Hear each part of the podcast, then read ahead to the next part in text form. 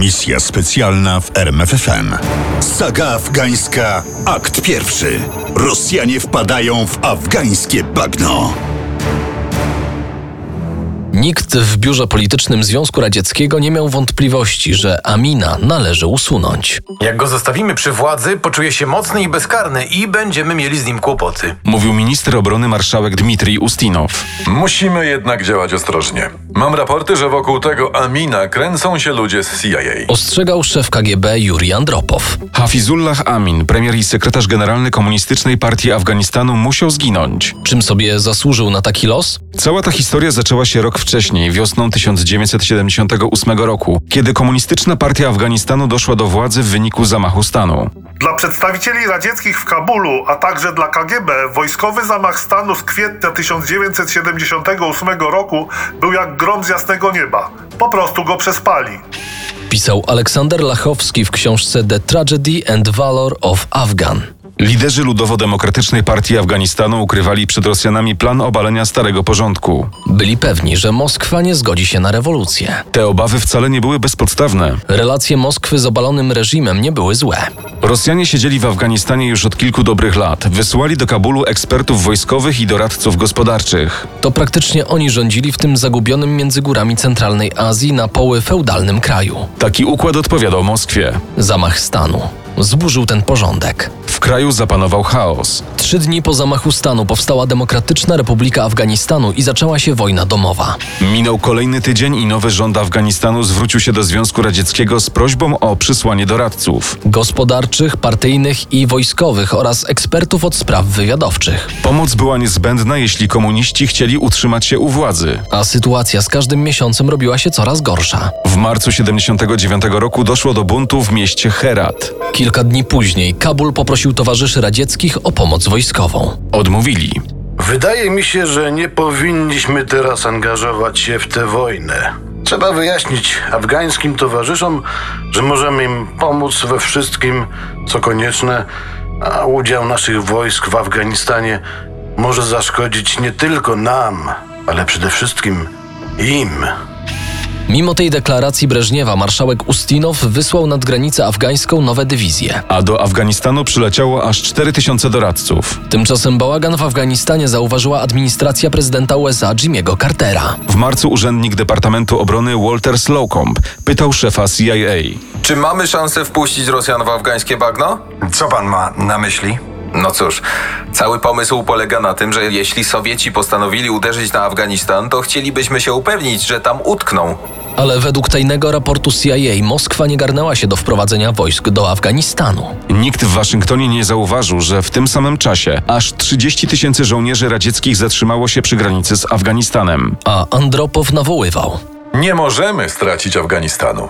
Obawy Andropowa nie były bezpodstawne. CIA rozpoczęła serię tajnych rozmów z przedstawicielami afgańskiej opozycji. Dwa miesiące później, latem 79 roku, prezydent Carter zdecydował się na finansową pomoc dla opozycji afgańskiej, tzw. Tak mujahedinów. Mujahedini, czyli po prostu partyzanci, bądź prościej jeszcze bojownicy, otrzymali w prezencie 500 tysięcy dolarów. Moim zdaniem ta pomoc pociągnie za sobą sowiecką interwencję wojskową. Wspominał Zbigniew Brzeziński w wywiadzie dla francuskiego magazynu Le Nouvel Observateur. Bo to właśnie Brzeziński, doradca prezydenta do spraw bezpieczeństwa narodowego, podsunął Carterowi pomysł wsparcia opozycji pieniędzmi. Ale nie chodziło tylko o pieniądze. CIA zaczęła pomagać afgańskim mujahedinom 6 miesięcy przed sowiecką interwencją. Wysyłaliśmy im broń. W ośrodkach szkoleniowych dla grup zbrojnych zostały rozmieszczone w obozach afgańskich uchodźców w Pakistanie. Działaliśmy głównie za pośrednictwem wywiadu pakistańskiego. Mówił Robert Gates, oficer, a później szef CIA. Latem coraz częściej dochodziło do ataków na policję i wojska prorządowe. W końcu garnizony zaczęły odmawiać posłuszeństwa. Lojalność armii upadła. Obawiając się o życie specjalistów i żołnierzy radzieckich, Moskwa wysłała do bazy Bagram batalion piechoty powietrzno-desantowej. Gdy dowiedział się o tym Carter, chciał wiedzieć, do czego zmierza Breżniew. Wytłumaczył mu to szef CIA admirał Turner. Być może Breżniew zechce wprowadzić do Afganistanu wojsko, ale będzie to robić etapami. Wysyłając małe oddziały i doradców wojskowych. Dwa tygodnie później oficjalny raport CIA poinformował Cartera. Związek Radziecki nie zaatakuje Afganistanu. I to była prawda. Breżniewa absorbowały inne kłopoty. We wrześniu 79 premier Nor Mohamed Taraki został zabity przez ludzi swojego rywala z partii komunistycznej i wicepremiera Hawizullaha Amina. Breżniew się wściekł. Taraki był jego faworytem. Postanowił więc zapłacić Aminowi za śmierć towarzysza partyjnego. To wtedy Moskwa zdecydowała, że Amin musi zginąć. Aby jednak Amin nie zorientował się, że wokół jego szyi zaciska się pętla zemsty, do Kabulu wysłano depeszę dyplomatyczną. Gratulujemy Wam objęcia stanowiska premiera. Wyrażamy przekonanie, że również w przyszłości braterskie stosunki między Związkiem Radzieckim a rewolucyjnym Afganistanem będą rozwijać się w oparciu o traktat przyjaźni i dobrosąsiedzkiej współpracy. A tymczasem w cieniu tych wyświechtanych frazesów biuro polityczne zastanawiało się, jak łatwo i skutecznie pozbyć się Amina. Pierwsza myśl była taka, żeby go otruć. Szef KGB Juri Andropow osobiście wybrał agenta, który miał podać Aminowi truciznę. Nazywał się Michaił Talebow. Był Azerem i do złudzenia przypominał Afgańczyka. To zdecydowało, że bez problemu zatrudnił się w kuchni premiera Amina. Mimo kilku prób nic jednak nie wyszło z tego zamachu. Amin był ostrożny jak Borgia. Zmieniał pożywienie i napoje, jakby spodziewał się trucizny. Opowiadał oficer KGB Władimir Kuziczkin. Moskwa musiała poszukać innego sposobu. I należało się spieszyć. Rezydent KGB w Kabulu ostrzegał. Los Amina jest już przesądzony. Jeśli nie zostanie usunięty, dojdzie do przewrotu i Afganistan zostanie republiką islamską. To była prawda. Amin nie cieszył się poparciem religijnych Afgańczyków. Nie szanowali go przywódcy islamu, buntowało się wojsko. Nie możemy pozwolić sobie na utratę wpływów w Kabulu. Zauważył sekretarz generalny Leonid Breżniew. Wydawało się, że marszałek Ustinow znalazł rozwiązanie. Trzeba wysłać do Afganistanu wojsko. Ale nie wszyscy towarzysze zgodzili się ze słowami Andropowa. Decyzję trzeba było przedyskutować i przemyśleć. A na to potrzebny był czas. W październiku 79 grupa specjalistów specnazu zbadała grunt afgański pod kątem inwazji. W raporcie napisano: Rozmieszczenie oddziałów byłoby nierozsądne i doprowadziłoby do wojny. Andropow jednak zignorował ten raport. On był pewny, że Wojna i okupacja Afganistanu będzie krótka i bezbolesna. Bzdura! Wojna partyzancka będzie długa. Twierdził szef sztabu generalnego Nikołaj Ogarkow. nikt go jednak nie posłuchał. I tak na zamkniętym posiedzeniu biura politycznego zdecydowano o inwazji Afganistanu. Minęła połowa grudnia 1979 roku. Sytuacja w Kabulu była niebezpiecznie napięta, o czym dyskutowano i w Moskwie, i w Waszyngtonie. Zaniepokojony prezydent Carter postanowił poradzić się ekspertów z Komitetu Koordynacyjnego. W bazie Bagram Rosjanie mają już 5300 ludzi. Mówił szef CIA. Niedawno wylądował drugi batalion spadochroniarzy. Nad granicą gromadzą się nowe dywizje. Mimo to CIA nie sądzi, aby były to przygotowania do inwazji. Carter się uspokoił. Uznał, że święta Bożego Narodzenia powinny minąć spokojnie. Zanim jednak na niebie zabłysła pierwsza gwiazdka, a dzieci rzuciły się pod choinki szukać prezentów, w Agencji Bezpieczeństwa Narodowego NSA odebrano krótką depeszę. Inwazja na Afganistan wisi w powietrzu. Informacją podzielono się z CIA i poinformowano prezydenta. Carter za namową doradców zdecydował się na pomoc dla Afgańczyków. Zobligowano CIA do przygotowania tras przerzutu broni, pieniędzy, a w razie potrzeby również ludzi. W Białym Domu przypomniano sobie słowa Slowcomba. Mamy szansę wpuścić Rosjan w afgańskie bagno. Ale rzeczywistość była mniej kolorowa niż tego życzył sobie Slowcomb. CIA przegapiła inwazję i nie chciała się do tego przyznać. Pisał historyk Tim Wiener. Przyczyną tej porażki był brak wyobraźni. Kto o zdrowych zmysłach napadałby na Afganistan? Cmentarzysko zdobywców od 2000 lat. Pytano w agencji retorycznie.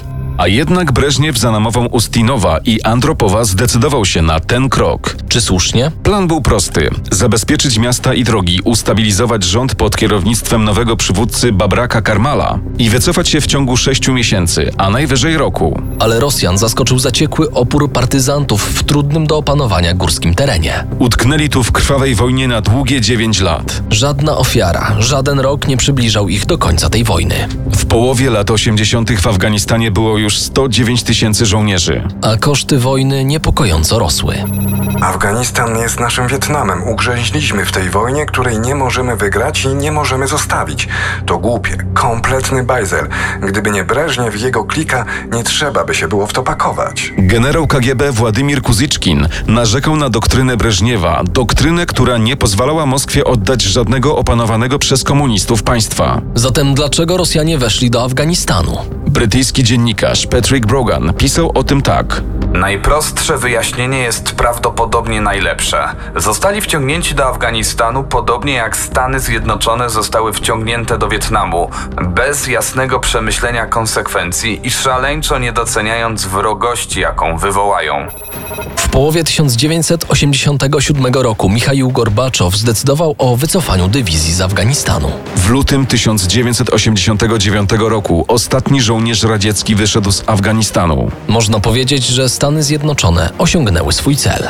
Związek Radziecki przegrał wojnę, co zapewne nie udałoby się bez pomocy USA. Pieniądze i nowoczesne uzbrojenie, zwłaszcza rakiety Stinger, neutralizowały przewagę radziecką w śmigłowcach i czołgach. I pozwoliły mujahedinom odnosić zwycięstwa. Wojna nie skończyła się wraz z wycofaniem Armii Czerwonej. Trwała jeszcze przez 4 lata. W 1992 roku mujahedini obalili niechciany komunistyczny reżim i natychmiast rozpoczęli kolejną wojnę. Tym razem walczyli między sobą o władzę. To wówczas zdjęty z piedestału władzy ostatni sekretarz generalny Afganistanu Najibullah mówił w wywiadzie dla Herald Tribune.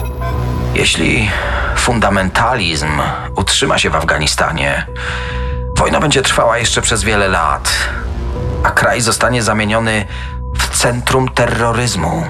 Najibullah uważał, że można było tego uniknąć. Gdyby tylko zamiast rozwiązania siłowego prezydent Bush senior przystał na propozycję Gorbaczowa zorganizowania rządu koalicyjnego komunistów z mujahedinami. Ale czy takie rozwiązanie naprawdę byłoby możliwe w rozdartym głębokimi podziałami kraju? Amerykański profesor historii Samuel Totten ma co do tego wątpliwości. Radziecka strategia niszczenia cofnęła kraj do średniowiecza, torując drogę do radykalizacji ocalałych ugrupowań islamskich, z których wiele przyłączyło się do niesławnego obecnie ruchu talibów. Wspomniani przez profesora talibowie doszli do władzy we wrześniu 1996 roku. To wówczas powstał Islamski Emirat Afganistanu. A wojna domowa trwała nadal przez kolejne pięć lat, aż do końca XX wieku. A potem w Afganistanie pojawili się Amerykanie. Czyżby radziecka lekcja niczego ich nie nauczyła? Misja specjalna w RMFFM. Na tropie największych tajemnic historii.